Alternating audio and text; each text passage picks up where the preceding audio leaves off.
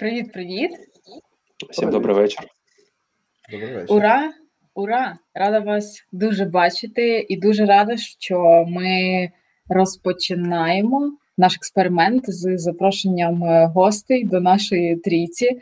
Денис, вітаю! Дякую, що е, погодився приєднатися до нас сьогодні і трохи е, розбавиш е, нашу дискусію. Дуже радий вас бачити, дякую, що запросили.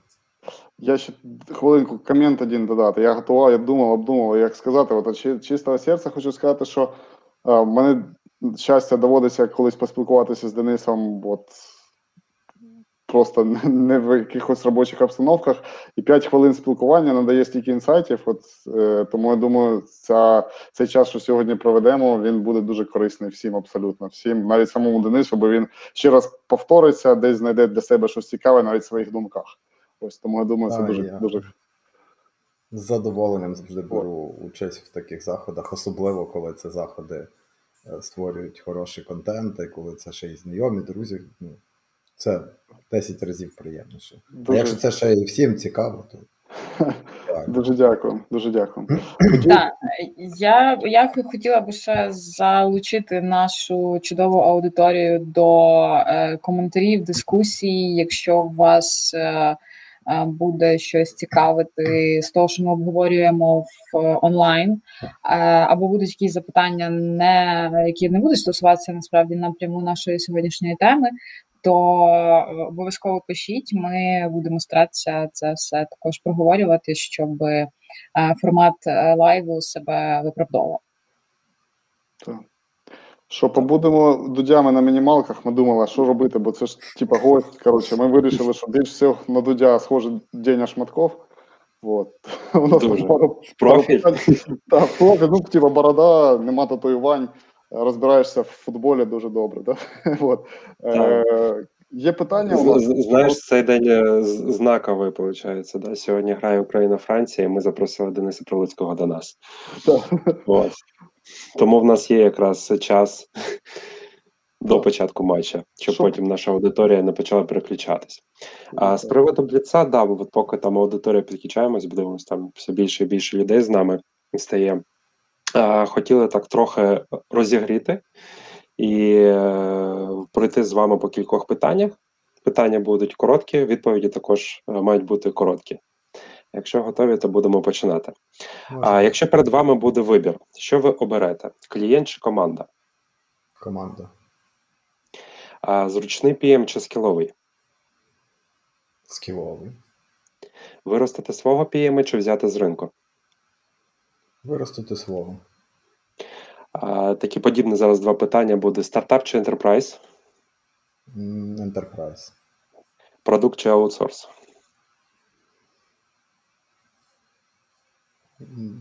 Байдуже. Продукт в аутсорсі. Продукт в аутсорсі. Аутсорсовий продукт, я не знаю. Так.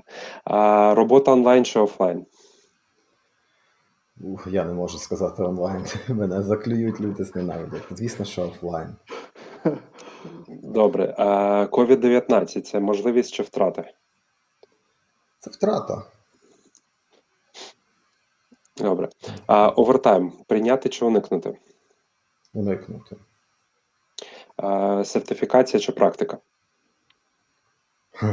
А чому чи? Сертифікація і практика. Добре. А, емоційний інтелект чи штучний інтелект? Емоційний. Емоційний. А, і які би ви обрали би а, тип PMO? Controlling or Directive? Саппортів, напевно. Добре. А 100 пожати чи 100 присісти? Пожати. Окей, все прийнято. Це головне, Це- це ради цього всього і було, щоб підвести до цього питання. Я, я не міг зрозуміти, чому ви так довго відкладаєте це питання. То треба було з першого питання, так. То з приводу 100, то що чоловіків є таке, що треба. Ти ж чоловіком стаєш, коли все по 100 зробив Ну, в рамках. ні, сто Почалки. нажмеш дрищ, все, ну то це ж відомо. Так. Що тоді? Поїхали. Просять наш представитися. Давайте А, представимося. добре. Давайте я почну. Мене звуть е, Оля Романова.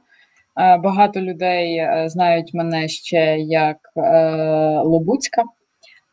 Десь близько півроку тому вирішили ми з чоловіком побратися, тож тепер я Романова. Е, Ось працюю я в компанії Alex. Е, 17 березня було 10 років. Ми мали досвід з Денисом попрацювати в, в цій компанії разом колись. А власне дуже радію, що маю нагоду знову поспілкуватися ще й в такій прекрасній компанії. На даний момент працюю проектним менеджером, як і е, всі дотичні до цієї е, спеціальності. Женя? Так, ну я колега Олі теж в Елексі менше років, три роки працюю. Проекти, програми. От Дениса в Елексі не знав, але зустрічав його на конференціях, завжди слухав і внімав його словам. Тому вкратце, вкратце так. Деня?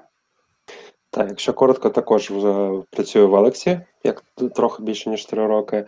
От там ми познайомилися з Женєю і Олею. Нещодавно ще, окрім проектного менеджера, працюю ще компетенцій менеджером. От допомагаю розвивати наше PMO. І от сьогодні, нарешті, вживу ми познайомилися з Денисом. Тобто Женя і Оля раніше мали змогу познайомитись. Так, дуже радий насправді познайомитися. Я не працюю проєктним менеджером, я директор Project Management Office в компанії SoftServe. Е, Познайомився е, з Олею, ми працювали разом в Алексі, як вона вже сказала. З Женєю познайомився в спортзалі, судячи з питань, які він задає, і на конференціях. З Денисом познайомився сьогодні. Дуже радий долучитися до такого проєкту, е, як No Rules Life. Дуже мені подобаються такі заходи. Клас! То що? Пропоную починати, переходити до е, нашої теми. Е, Супер. Ну я насправді е, вибрав, коли Женя пропонував мені там долучитися, каже, тему можеш вибрати сам. Е, я довго не вибирав. В мене зараз основний критерій вибору теми. Чим більш вона провокаційна, тим більш вона цікавіша. І я сьогодні хотів би трошечки поговорити е, на те, от, які є наші там упередження стосовно того, що є проектний менеджмент, що в ньому є важливо, що в ньому є неважливо, що відноситься до нього, що не відноситься. І спробувати знайти там якісь е, дивні речі, які там насправді є, і поговорити про це. Е, тобто, не, я одразу хочу дати такий дисклеймер. Та? Я дійсно директор Project Management Office. Я дійсно вважаю, що е, канонічний проектний менеджмент це чудово, класно і супер.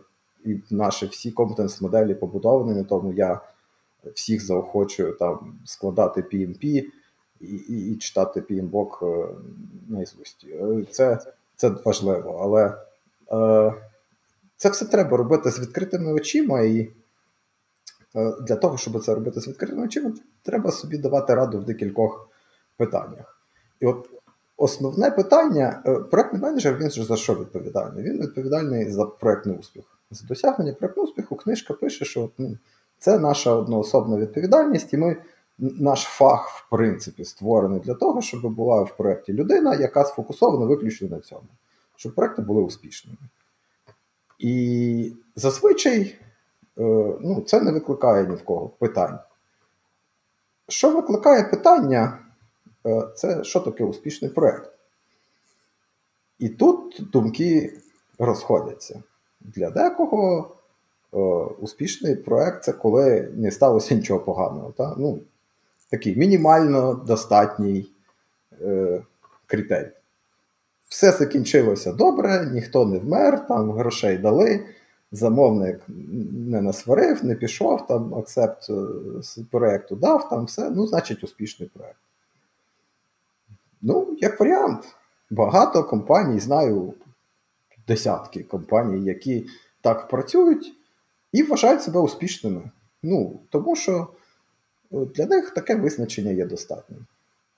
Книжка пише інакше. Книжка пише: успішний проект це проект, який виконаний вчасно, вклався в бюджет, зроблений по скопу і відповідає специфікаціям якості. Це вже більш якісь формальні такі ознаки, ну тому що виникає якийсь елемент об'єктивізму. Та? Або нічого поганого не відбулося, клієнт, наче хепі, грошей, наче дав і там не пішов. Це, ну, скажімо, більше на відчуттях таке сприйняття. Коли в нас починається там вимірюваний бюджет, вимірюваний час, якийсь скоп, можна там перевірити по чек-лісту, чи все зроблено, якість можна поміряти, там дефекти, якісь там всякі quality management плани. Це вже ну, більше схоже на управління, тому що ми ж знаємо, що ми можемо керувати тільки тим, що можемо поміряти. От це вже можна поміряти.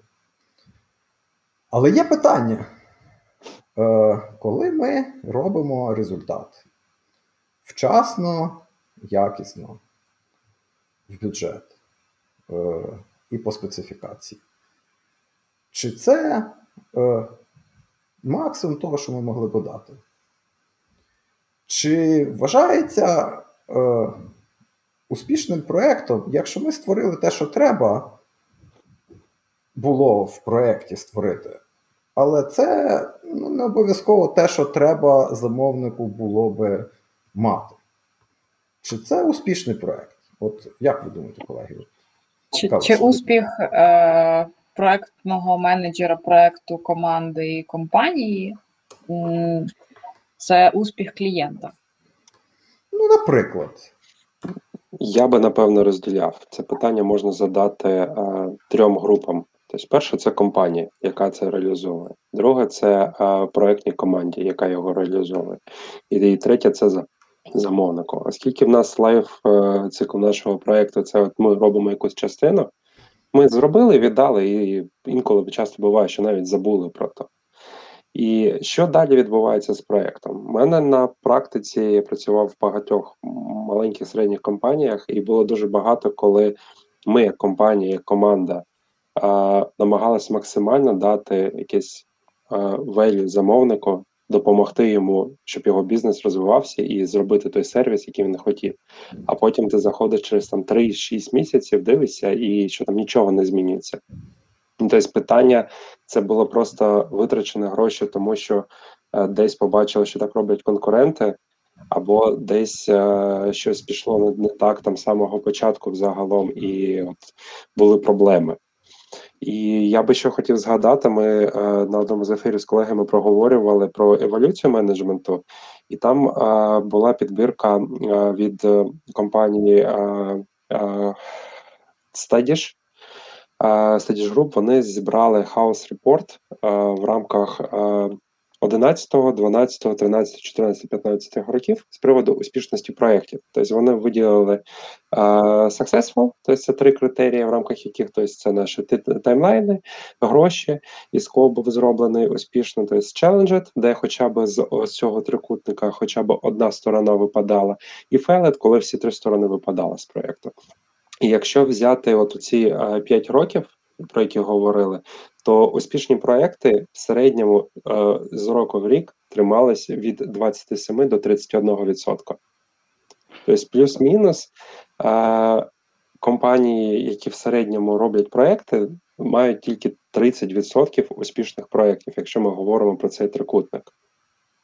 Ну, от і питання. Е, говорячи Чи... про трикутник, уявимо, чи можемо ми записати собі в актив як успішний проект проект, який створив неуспішний продукт. Ну, чи це ок? Та-та, тут якраз от я теж задумався. Питання Дениса трохи в інакшому, мабуть, було, що, наприклад, на початку проекту ми взяли трикутник, ми сказали, це буде там 10 таких-то фіч, зробимо за 10 місяців за 10 тисяч доларів. І ми це зробили, і на ринок воно вийшло, і воно, типа, нікому не потрібно. І тут питання: я навіть якщо б воно було потрібно, а чи все ми зробили максимально зі своїх зусиль, щоб ми могли би зробити це швидше або навпаки довше. От ще такі Давайте нас. навіть так далеко не зазирати. Можливо, могли, можливо, не могли. Ми зробили продукт, який ну, сумнівно успішний. Зробили його вчасно, вклалися в бюджет, Зробили його по специфікації. Він, Ми так запланували зробити такий продукт. Ну, наприклад, я можу привести приклад такого проекту. Е, якщо хтось пам'ятає, є, був такий, був, слава Богу, був е, чудовий телефон, називався Apple 5C. Пам'ятаєте, такі різнокольорові? Е, дешевий iPhone позиціонувався. Там можна було мінятися в задню кришку, вони там пластикові були різнокольорові. Їх було випущено дуже багато. І Apple розраховував там розширити якби, свій ринок збуту. Apple не тільки на тих, хто готовий там по 100-500 тисяч доларів витрачати за ці телефони, а також для тих, хто не готовий. Е, Цей продукт як з'явився, так і зник. Я його навіть в продажу ніколи не бачив. Я, я чесно, його навіть жодної, не чула. Я жодної людини не знаю, який би його мав. От. Е, Вони їх, я думаю, зробили багато. Мільйони, скоріш за все. Ну, це ж масове виробництво. Він, напевно, був якісний. Він був такий, як треба. Там, ну, Apple, да, там класно, це яблучко, там все він тактильно, там коробочка, напевно, була така чудова, відкриваєш, там, кайфуєш. Але де той продукт? Його немає, він не успішний. Чи от, ну, І, напевно, у цього проєкту на боці Apple був менеджер проєкту, який цим всім ділом керував. От як ви думаєте, йому о, е, Станислав пише, що в нього такий був. Клас. Я, я навіть більше скажу, там, напевно, що окрім був. Там, окрім менеджера проєкту, була ще ще якась е, проєктна група, яка проводила ресерч, аналізувала, чи є в цьому потреба, чи займемо якусь нішу. Тобто до, до реалізації відбувалася робота, і, напевно, ж після реалізації цього продукту також відбувалася робота. Супер. Але от успіх, успіх проєкту. PM же ж відповідальний, правильно? Так. От. Ну тут е. от питання відповідає перед ким? Перед своєю компанією чи перед замовником? Бо перед замовником все рівно ми маємо працювати перед Господом Богом, я не знаю. А, а ми ну. а ми так е, легенько е, поставили на один рівень проект і продукт. Ми хочемо порівняти успіхи ми не хочемо. Ми, ми, ми, ми думаємо, ми ми дискутуємо на тему того, от е, проектного менеджера проекту, який зробив iPhone 5C, треба нагородити чи звільнити? А а тут от Денис вступає локальний KPI, котрі стояли у цього. Тобто, це ж тому йому ставили KPI зробити вчасно з такими толерантністю до багів чи поставили стільки-то людей має купити. От, Тому от KPI дозволяють менеджерам, котрі ставили задачу, зрозуміти, чи успішний цей проект, чи не успішний. І враховуючи, що це можуть бути різні, тобто менеджер проекту мог відповідати лише за реалізацію, а за вивод продукту мов інший хтось відповідати. Тому тут. Це Це хороше питання. От хто би цей інший міг би бути? От я я дуже сильно сподіваюся, що нас слухають продуктові менеджери. Не подумайте, що я зараз там відбираю ваш хліб. Е, ваша робота безцінна. Але скажіть мені, будь ласка, якщо decision-мейкером на проєкті кінцевим по проєктному чартеру і по організаційній структурі, по проєктному гавернансу є PM. Тобто, якщо продуктовий менеджер думає по одному всередині проєкту, а проєктний менеджер думає по-іншому, то буде так, як думає проєктний менеджер. Тому що ця людина має авторіті приймати остаточні рішення на проєкті. Їй делеговано, їй за нею закріплено проєктним чартером право остаточного прийняття рішень. І тому е, продуктовий менеджер він вміє робити якісні класні продукти. Але якщо продуктовий менеджер не хоче так робити, то так і не буде. І отут питання при такій розстановці сил, при тому, що Power знаходиться у проєктного менеджера. Хто ж таки відповідальний за продуктовий успіх? Тут питання, чи може проєктний менеджер в тих обмеженнях, які є, виконувати роль частково продакт менеджер І десь впливати на це можливо. Ну, е, Це дуже широке питання. Я я, можу я, я, я можу судити тільки по своєму досвіду. У мене був а, досвід роботи а, продуктовим менеджером три роки а, на українському сервісі квитковому. І я розумію за те, що ви Денис скажете з приводу прийняття рішень, і розуміти, наскільки от реалізація цієї фічі, ресурсів вплине і принесе проект, ну не проект в нашому продукту, або нам value, або клієнту value. І отут вже починається працювати розуміння ну, тобто, там розумних фраз product market fit, де ми валідували, чи е, Canvas, де можна провалідувати також в рамках стартапів, е, що робити і як рухати з приводу цього. Тобто там трохи по-іншому починається робота і співпраця, і навіть аналіз ризиків, мені здається, трохи по-іншому відбувається. Але в цілому бувають такі кейси, коли проектний менеджер продуктову покриває штуку, тобто, як це сказати, під ключ. 5С під ключ. Ти ринок дивишся. Але тут опять від залежить від KPI, Тоді у цього такого продуктового проект менеджера має бути кінцева ціль в книжці нашого знаменитого Голдрата Іліяху. Він задавав питання, що саме головне для компанії. Там можна було 100-500, всяке головне це прибыль. І тому поставити KPI для мене, тобто success, це не метрики, якісь типу скоп, якість, можна і не якісний продукт винести, а якщо його купляють всі і приносять це прибыль, це теж це успіх, я думаю. Тому во главі цього всього треба ставити прибыль компанії. Ну, а задоволеність клієнту це і є прибыль компанії, тобто воно все випливає. Якось так. Це, до речі, чудова думка, та Оля, кажи, ти хочеш. Я думаю, що е, ну я розумію важливість KPI, це все валідно, але я думаю, що в контексті такого питання, яке ми підіймаємо про успіх продукту, ну, я особисто вважаю, що воно десь другорядне. Бо які би не були KPI, а якщо продукт е, не потрібен, він не закриває е, бізнес-потреб, то ну окей, виконані KPI і все. Хтось отримав свою зарплату, можливо, навіть бонус. І, власне, на тому все завершиться. Я хотіла ще додати, що якщо говорити про а, аутсорс, бо в мене, на жаль, немає досвіду а, роботи над продуктом. А хоча з іншого боку, я на це маю свій особистий погляд, що те, що я, наприклад, зараз менеджу в рамках свого проекту, то на виході теж буде продукт. І е, десь, якщо в мене був напевно період часу на проєкті, де я е, змінювала шапки, е, там то я проектний менеджер, то я продакт менеджер. Мушу визнати, що це дуже складно.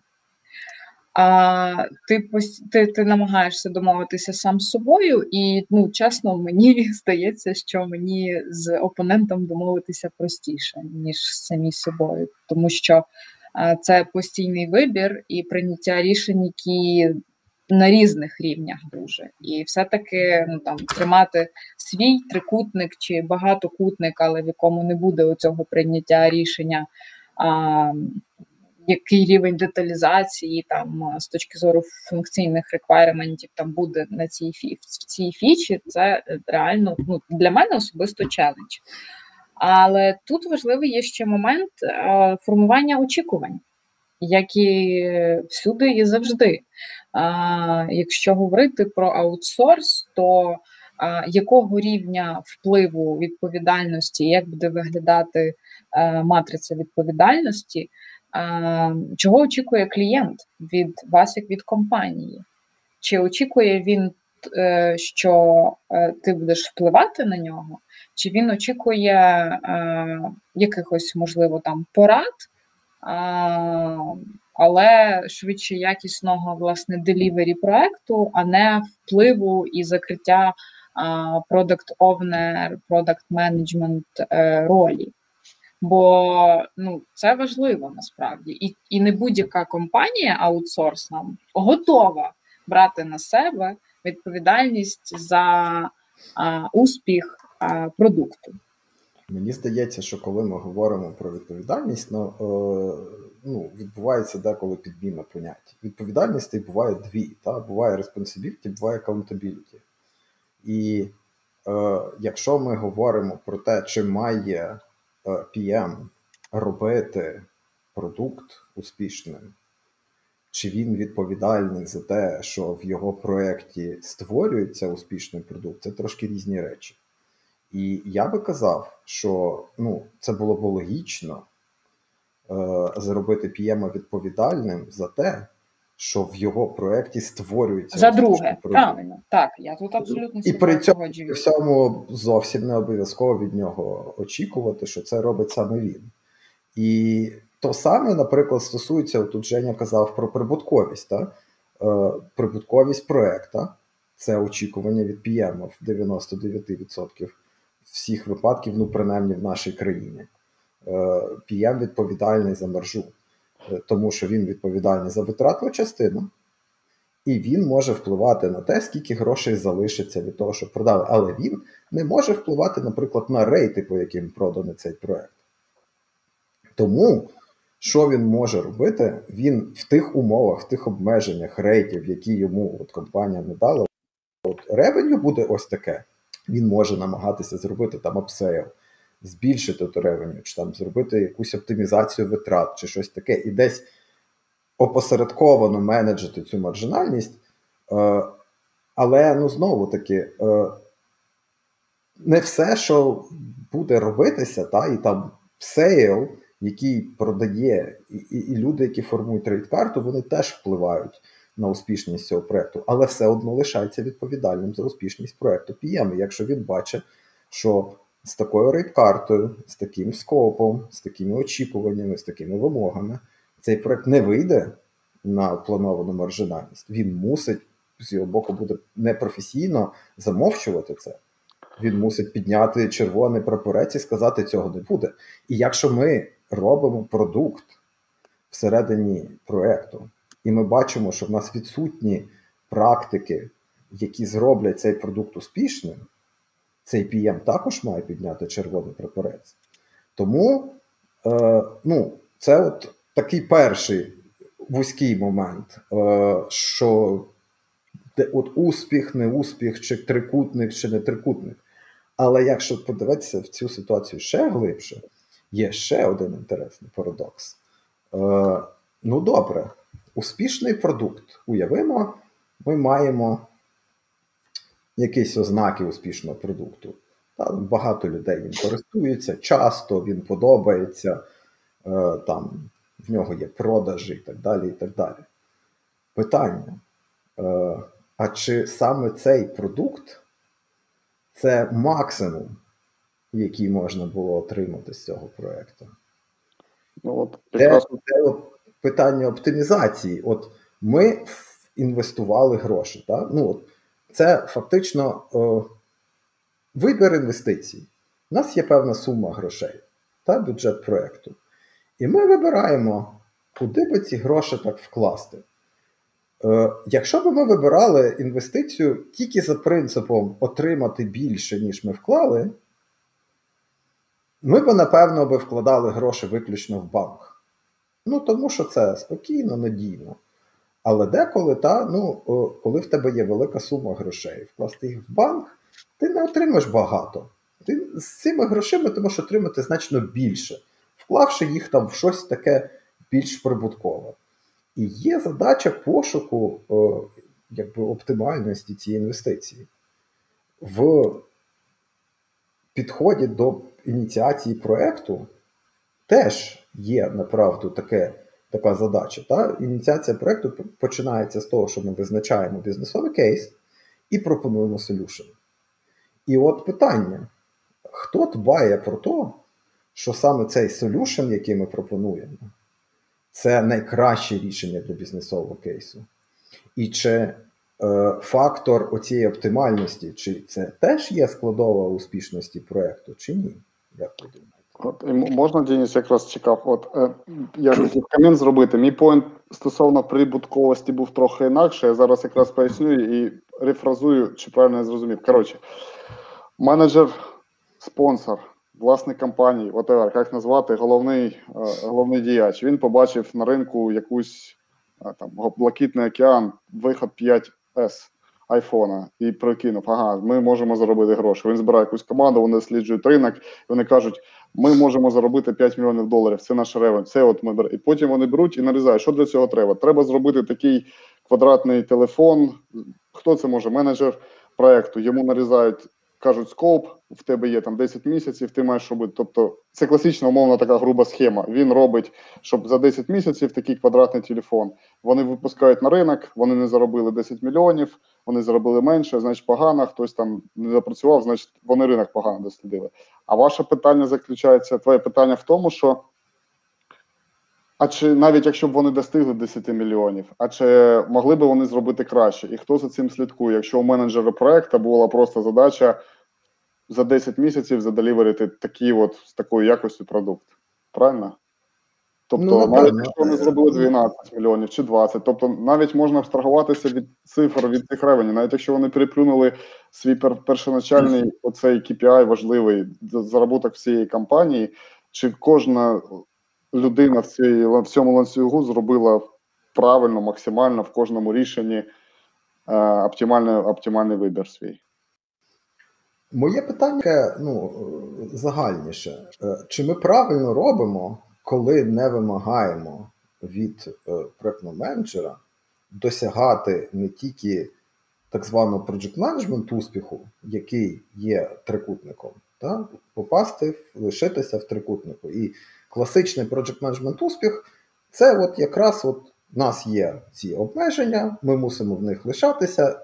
Практично все наше управління полягає в тому, щоб шукати сили, ідентифікувати, які намагаються нас поза межі цього трикутника е, вивести, там ризики, якісь там зміни, е, там щось, якісь там інциденти і так далі, боротися з цим всім, якимось чином зменшувати їхній вплив, там мати резерви, мати план Б, там contingency, всі діла. Ну, ми всі знаємо, що то робить проект-менеджер. І всіма силами лишатися в трикутнику. Лишилися в трикутнику, супер класно, молодці. Promotion, бонус там супер клас. Вийшли за трикутник, fail, там ганьба і звільнення. Я думаю, що неправильно. Але це моя особиста думка. Всі думають, що неправильно, бо бачиш. Ну, дивіться, а, ні, я, я вже двічі хотів сказати, та в мене там трохи про фінанси KPI, які Женя казав, але а, то, то вже думка полетіла, упустимо її. З приводу того, що Денис, ви зараз кажете, в першу чергу компанія. Виконавець має будувати стосунки з замовником не як замовником купі-продай, а як з партнером і допомагати йому розвивати його бізнес. І якщо компанія може себе так позиціонувати і продавати свої послуги, то тут вже буде трохи будуватись інше відношення і очікування, і ті зони відповідальності в нас. Е, ну, буду казати за нас, як піємів, да, буде трохи більше і ширше. І тоді, можливо, можна було б вимагати або прописувати якісь додаткові обов'язки для PM, щоб PM був десь частково product owner чи PMBA, який міг би покривати трохи більше, ніж е, класична робота з PM. Але знов е, там було також поінт з приводу того, що PM і продакт, да, як Коля казав, знімати шапку, це місцями дуже е, конфліктуюча роль між собою то треба дуже гарно е, знати, які в тебе все таки є обмеження, бо цілі компанії, які ти працюєш від цього проекту, і цілі е, замовника інколи можуть не збігатись. І, е, на жаль, от повертаючись до фінансової частини, ми можемо бути як пієми трохи заложники ситуації.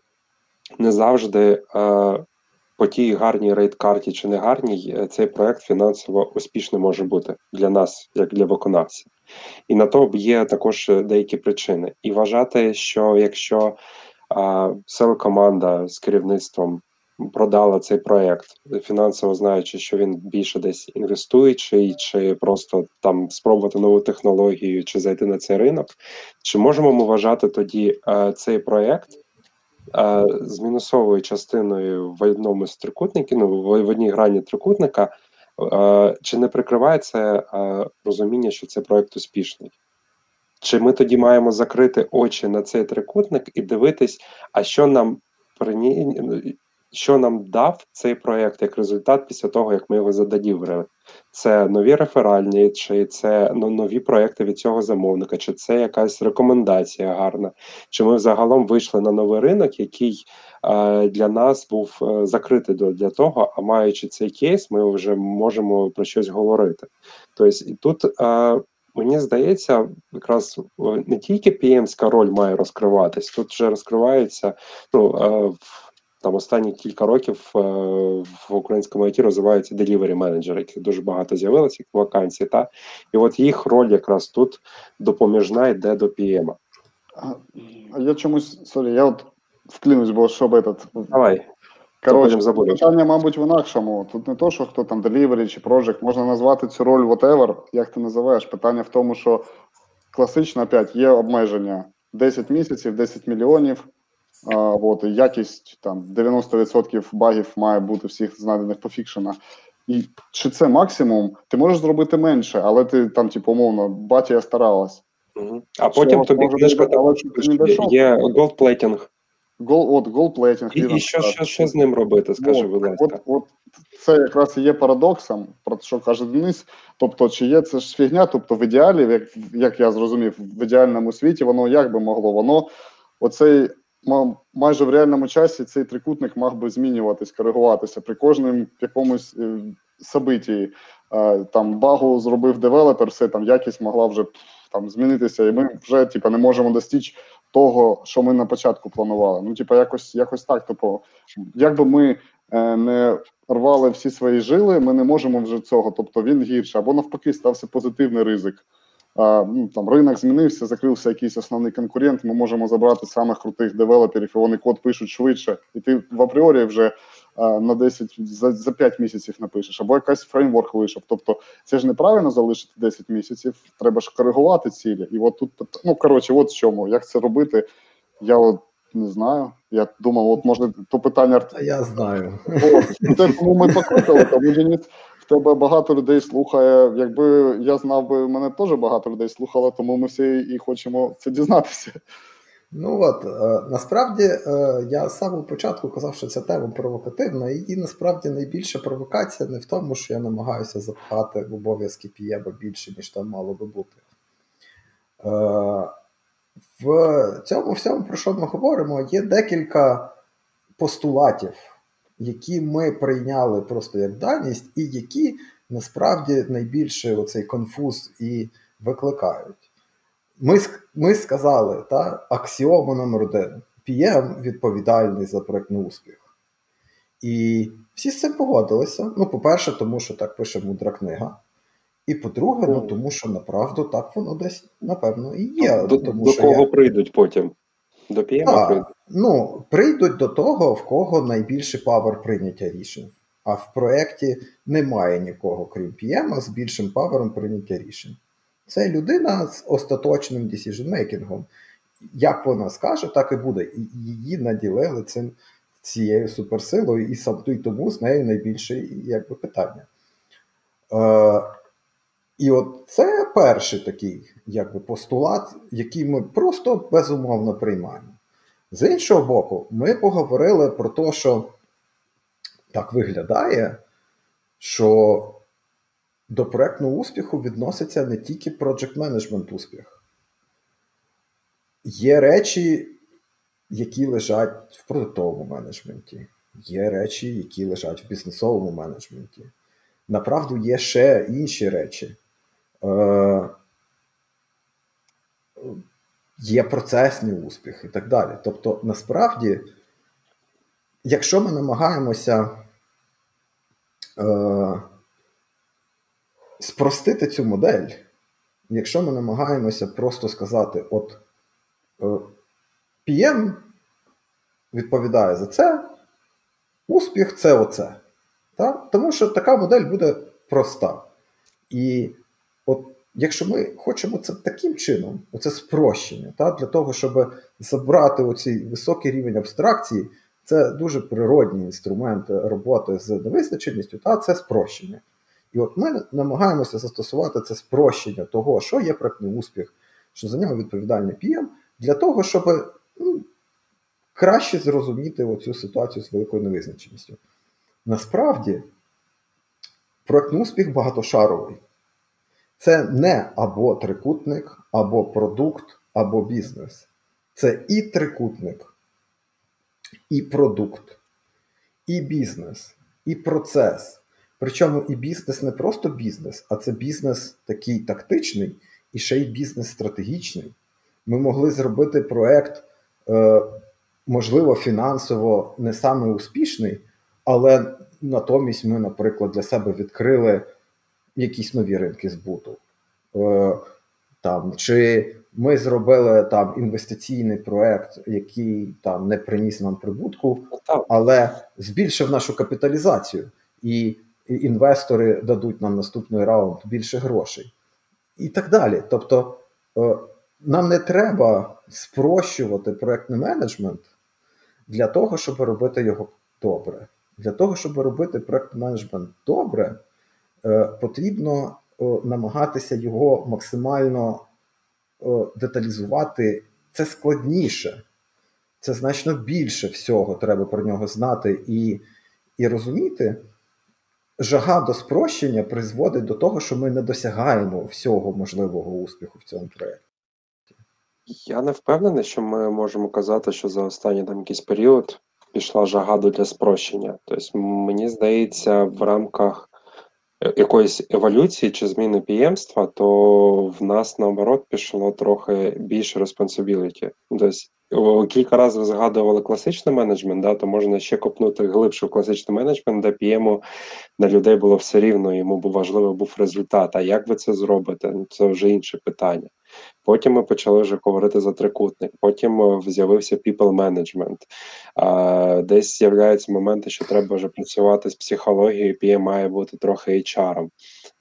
Плюс е, також треба, от якщо ми говоримо за продукт і внести якісь value замовнику і вміти з цим працювати, то тут треба себе ще десь можливо прокачувати е, по тішейпу в сторону бізнес-аналізу чи якоїсь доменної експертизи що буде тобі допоміжним для того, щоб приносити це додаткове велю замовнику. І тут просто що буде наступним в рамках цього, наскільки ми вже ми зможемо а, підходити до проєктів, як до проєктів, а не як до продуктів і бути частиною цього продукту. Але мені здається, все рівно це закладається не від PM, а від компанії. Тобто, як компанія це бачити, позиціонує. Ну, я тут, напевно, не, не до кінця погоджуюся. Тобто, е, від нас, від як піємів, ніхто не ніхто не очікує, що всі ці успіхи досягаємо ми особисто. Знову таки, я підкреслюю цю думку. В першу чергу, це команда. Е, в першу чергу, е, це наявність якогось процесу керованого по досягненню цього успіху. Коли ми базуємо своє проектне управління для того, щоб бути в трикутнику ми будемо в трикутнику. Якщо ми додамо до цього проектного управління ще якісь процеси для того, щоб вийшов хороший продукт, вийде хороший продукт в трикутнику. Якщо ми додамо до цього ще якийсь процес для того, щоб хороший продукт вийшов ще й прибутковим, вийде хороший продукт, прибутковий в трикутнику. Хто конкретно руками буде робити цей продукт успішним? Хто конкретно буде там намагатися там е, домовлятися з замовником про якісь умови, там збільшення рейд-карти і так далі, не так важливо. Важливо, чи буде такий процес наявний в нашому проєкті, чи не буде. Ну, Немає іншої людини, крім нас. хто Якщо говорити за процес, то напевно то вже давно не трикутник, а якийсь багатогранник. Тому що трикутник це лише один з шарів проєктного успіху. Це так званий project management успіх.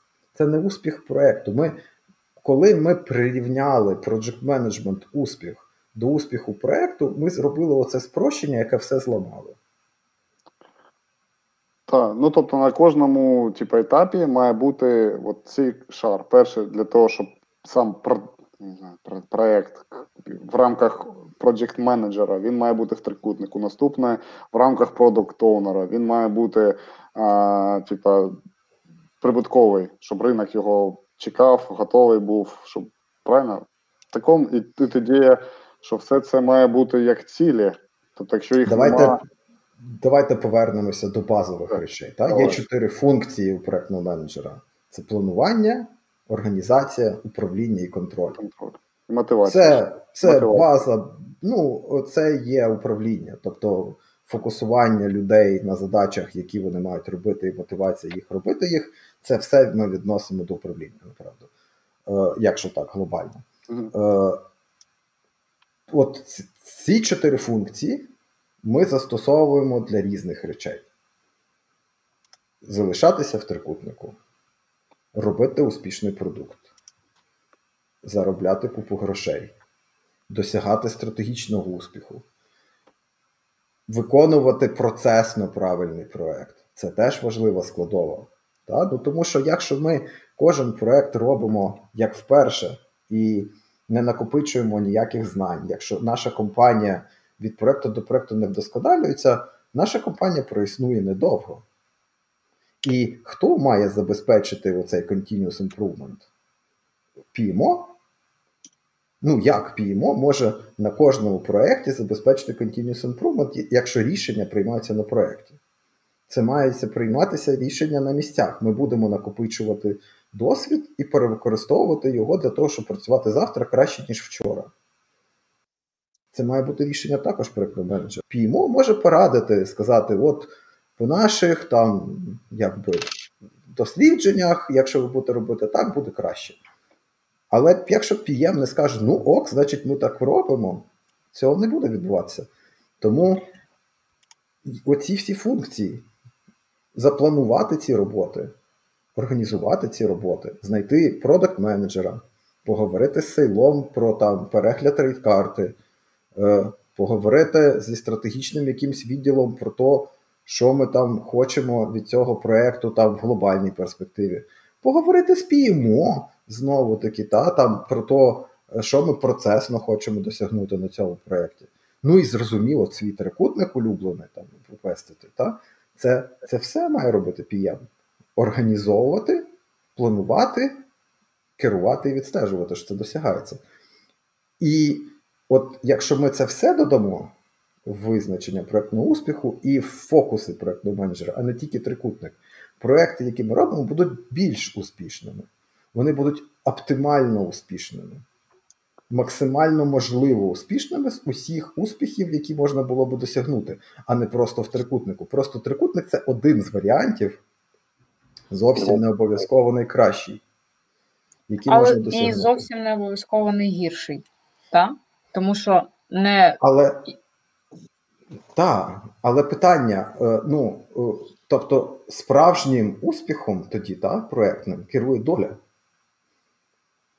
Тоді Ну, все воля. Варто їй не заважати. Може, тоді хай би керувала би всім би доля. Керує Оля. Е, Насправді, е, та жартую.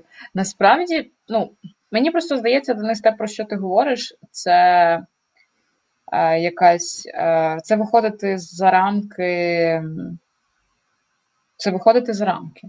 Це виходити ширше, е, ніж ми звикли це брати більше, це розвивати в собі ініціативність і лізти туди, куди по-хорошому, якщо ти не залізеш, то ну, умовно там, да? я не люблю е, приводити такі приклади, але так буде просто і швидко. То твоя зарплатня від того не зміниться.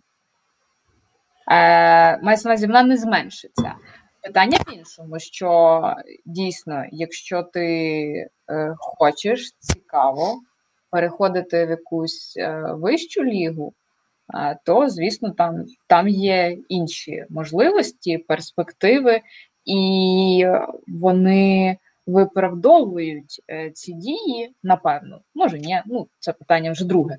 Але якщо ти робиш якісь надзусилля, щонайменше е, ти вже стаєш е, дещо особливий, тому що твій трикутник став ширшим, е, більшим.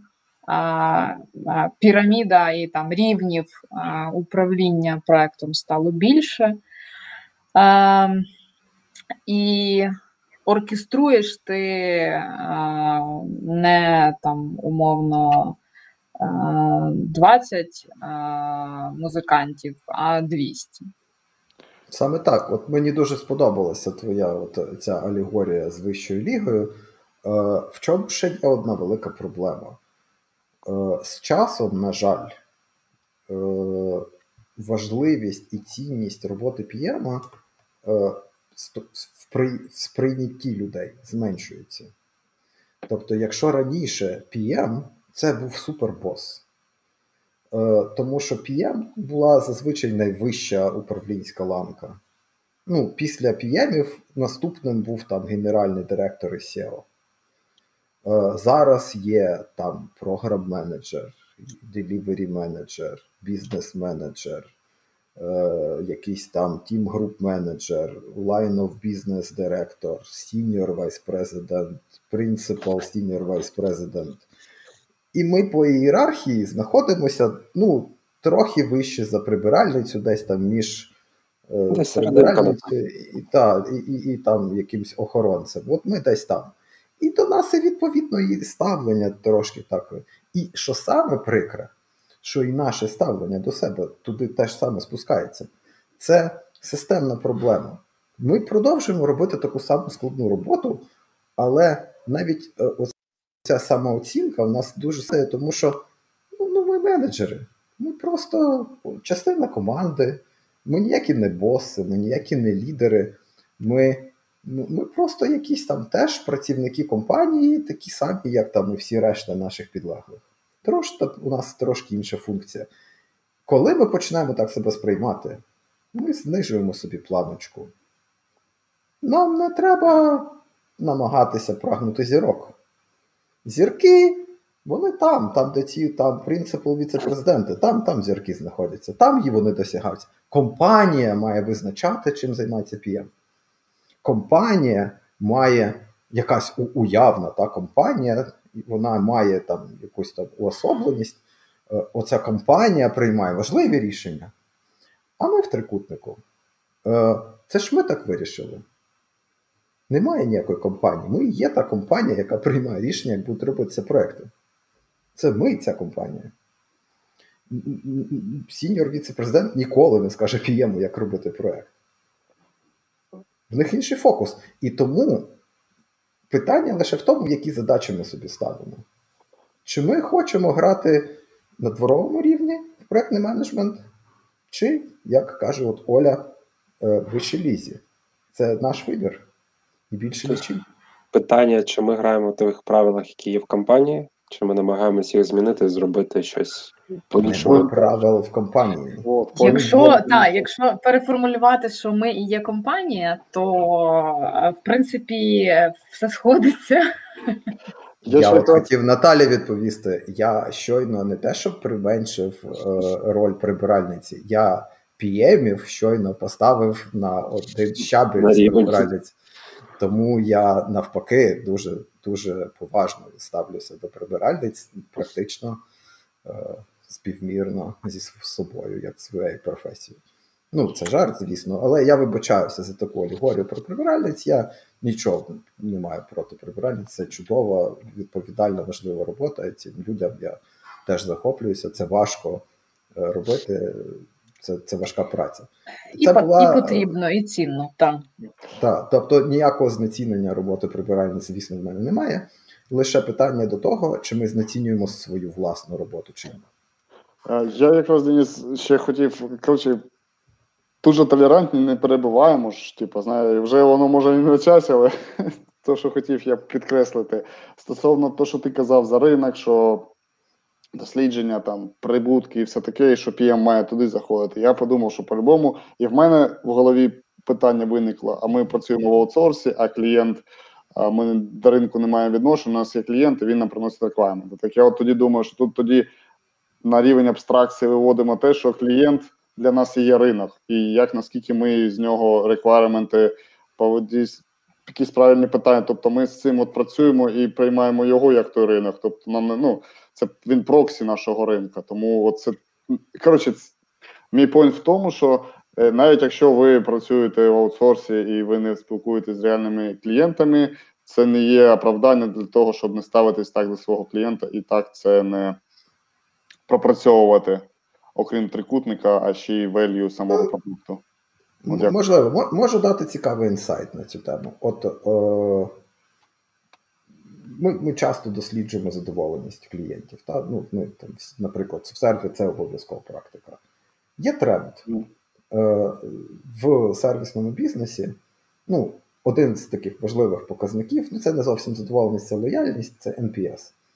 Е, зазвичай NPS е, практично, ну, якщо брати на лонграні, це константа.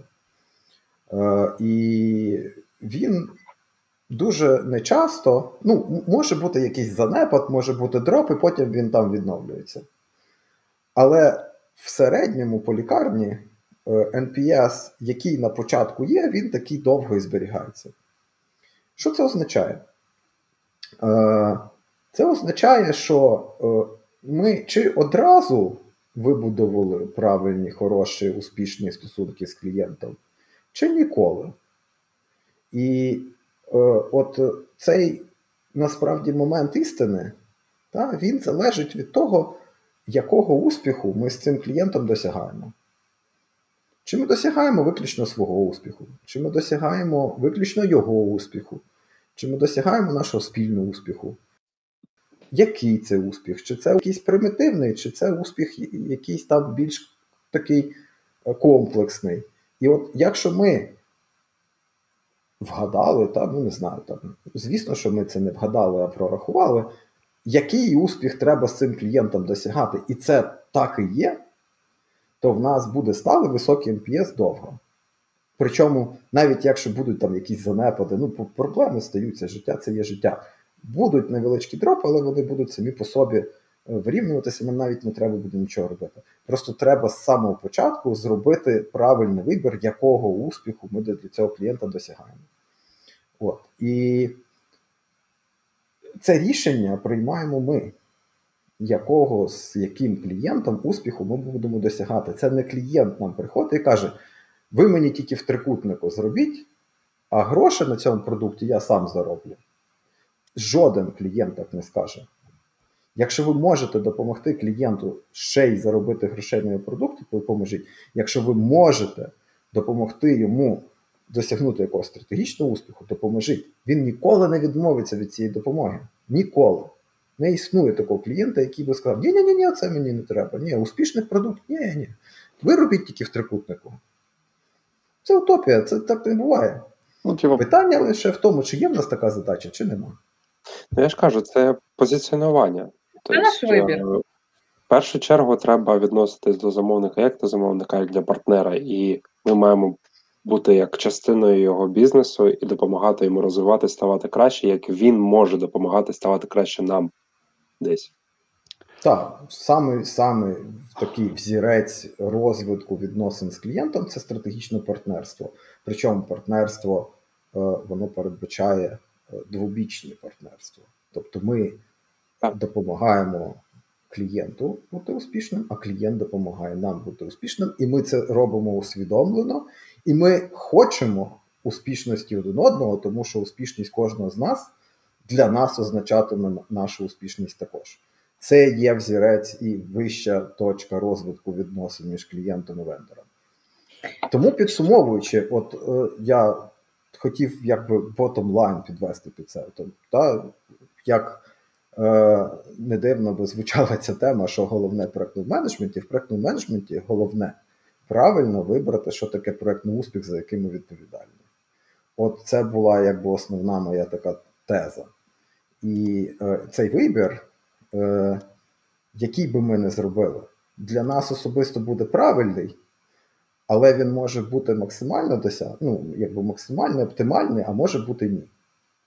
Ми можемо досягати трикутника, а ми можемо досягати більше, ніж трикутника. І, і то буде правильно, і то буде правильно, просто то буде вища ліга, а то буде дворова ліга. І все. І потім можна бачити, які компанії залишаться через там, 3-5 років, Е, як зміниться. Денис, є до тебе питання. Що стратегічно повинен? Я насправді там багато питань є. Народ sorry, просто реально не, не встигаємо. І з Денисом хочемо також поспілкуватися, тому не встигаємо активно з вами У мене око почало коситись, бо я дивлюся на Дениса і на, на питання. Коротше. А ти голову повертай просто. Так, друзі, якщо ви хочете точно отримати відповідь на свої питання, залишайте їх не в цьому чаті, а під відео, і ми після стріма їх спробуємо обробити і відписати вам по можливості. Е, та, тим не менше, е, давайте я таки зачитаю е, питання від Ігоря Бойко: що стратегічно повинен робити PM та як змінювати свій підхід до щоденної роботи, щоб одного дня вийти на рівні управління компанією? Е, я так розумію, на рівень управління компанією.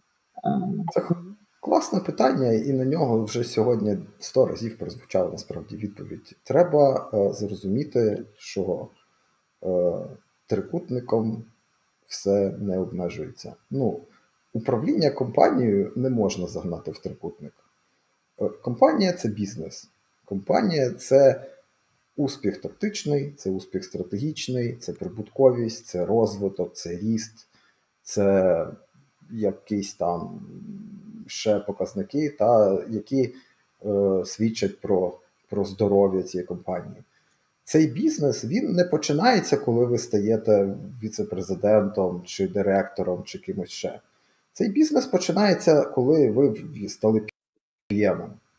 Ви, яка на певній ділянці цієї організації досягаєте оцього загального компанійського успіху.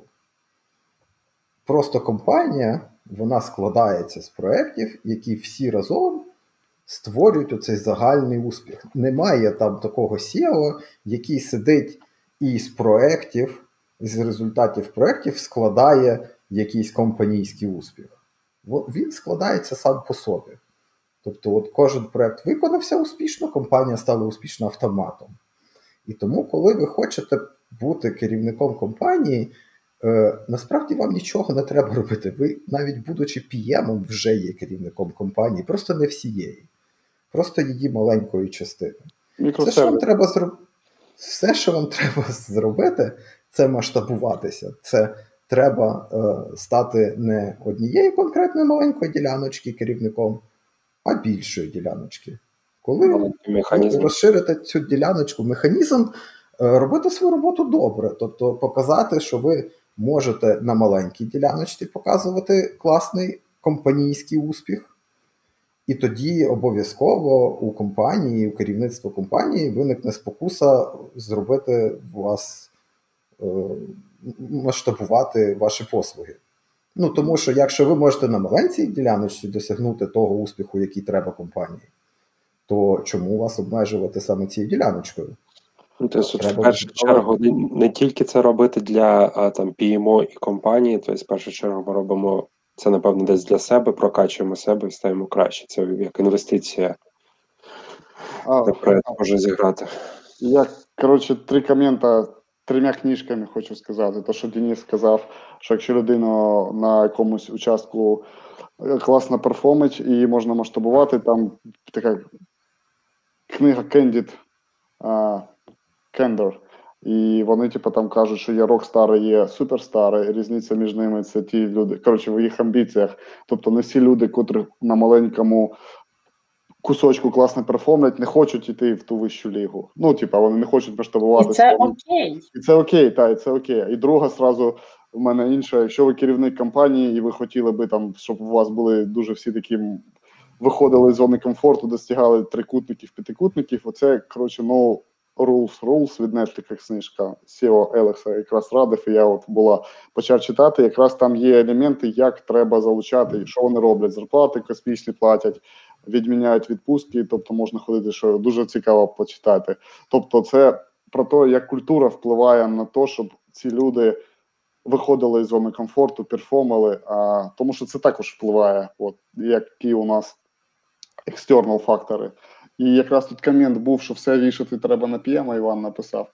Теж якраз мені згадалось, чомусь у мене типу, такі от асоціативний ряд з книжками. Total Ownership, це книга этого морського якогось генерального котика. Він каже, що тільки total ownership. PM, він є PM, тому він відповідальний. Що він не контролював і щось сталося, ну це типу його проблема, що він це не бачив і не міг допомогти. Як от в операціях якихось визволення, а, то там є цей project менеджер цієї операції. Якщо щось хтось загинув, то він відповідальний. Тотальна як то, три, три коменти.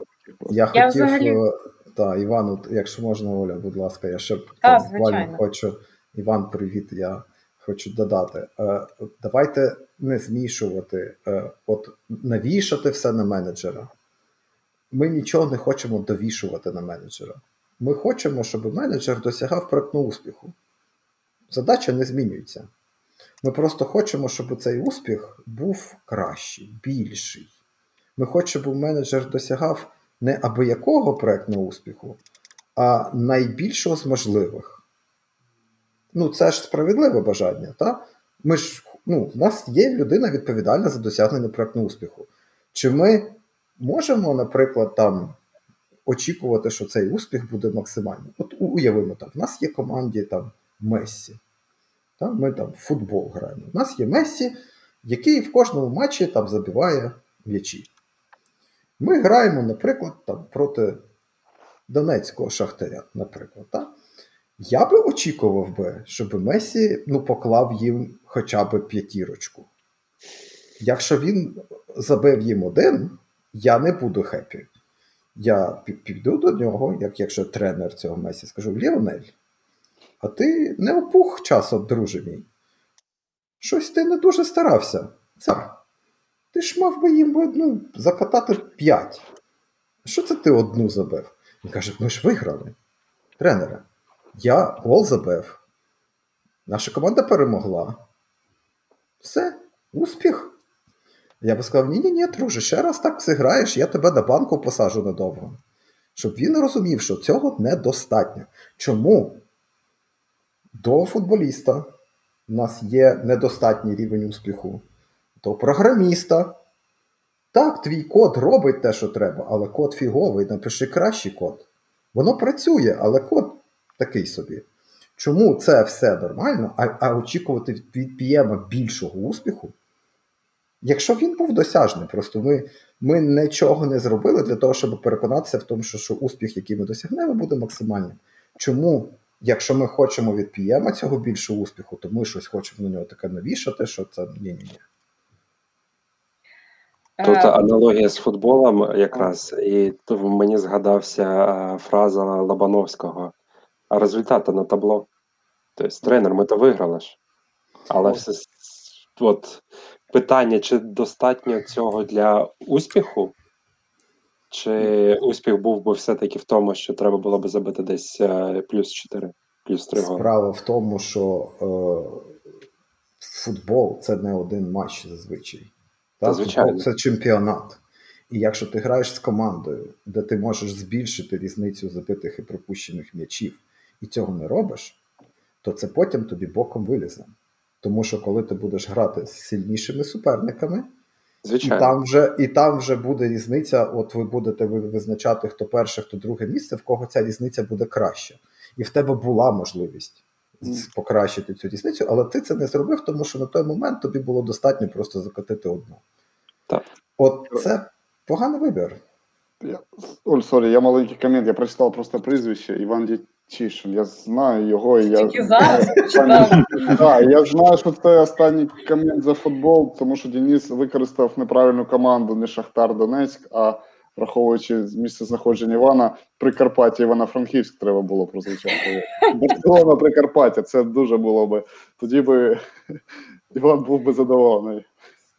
Я відкрити таємницю, я вболіваю за київське Динамо, і, і тому я Шахтар вибрав свідомо як команда, яка ну точно мала би багато пропустити від від Месі. Тому це привіт вболівальникам Шахтаря. Е, Я хотіла сказати, що е, дуже багато вирішує насправді наше персональне сприйняття того, е, ну, як ми сприймаємо те, що ми чуємо. І чи чуємо ми те, що нам хоче сказати опонент або Денис, наприклад.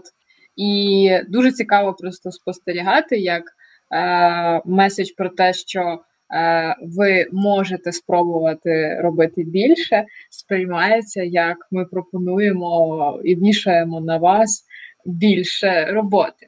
Мені здається, що це дві різні, два різних формулювання, і важливо їх не плутати.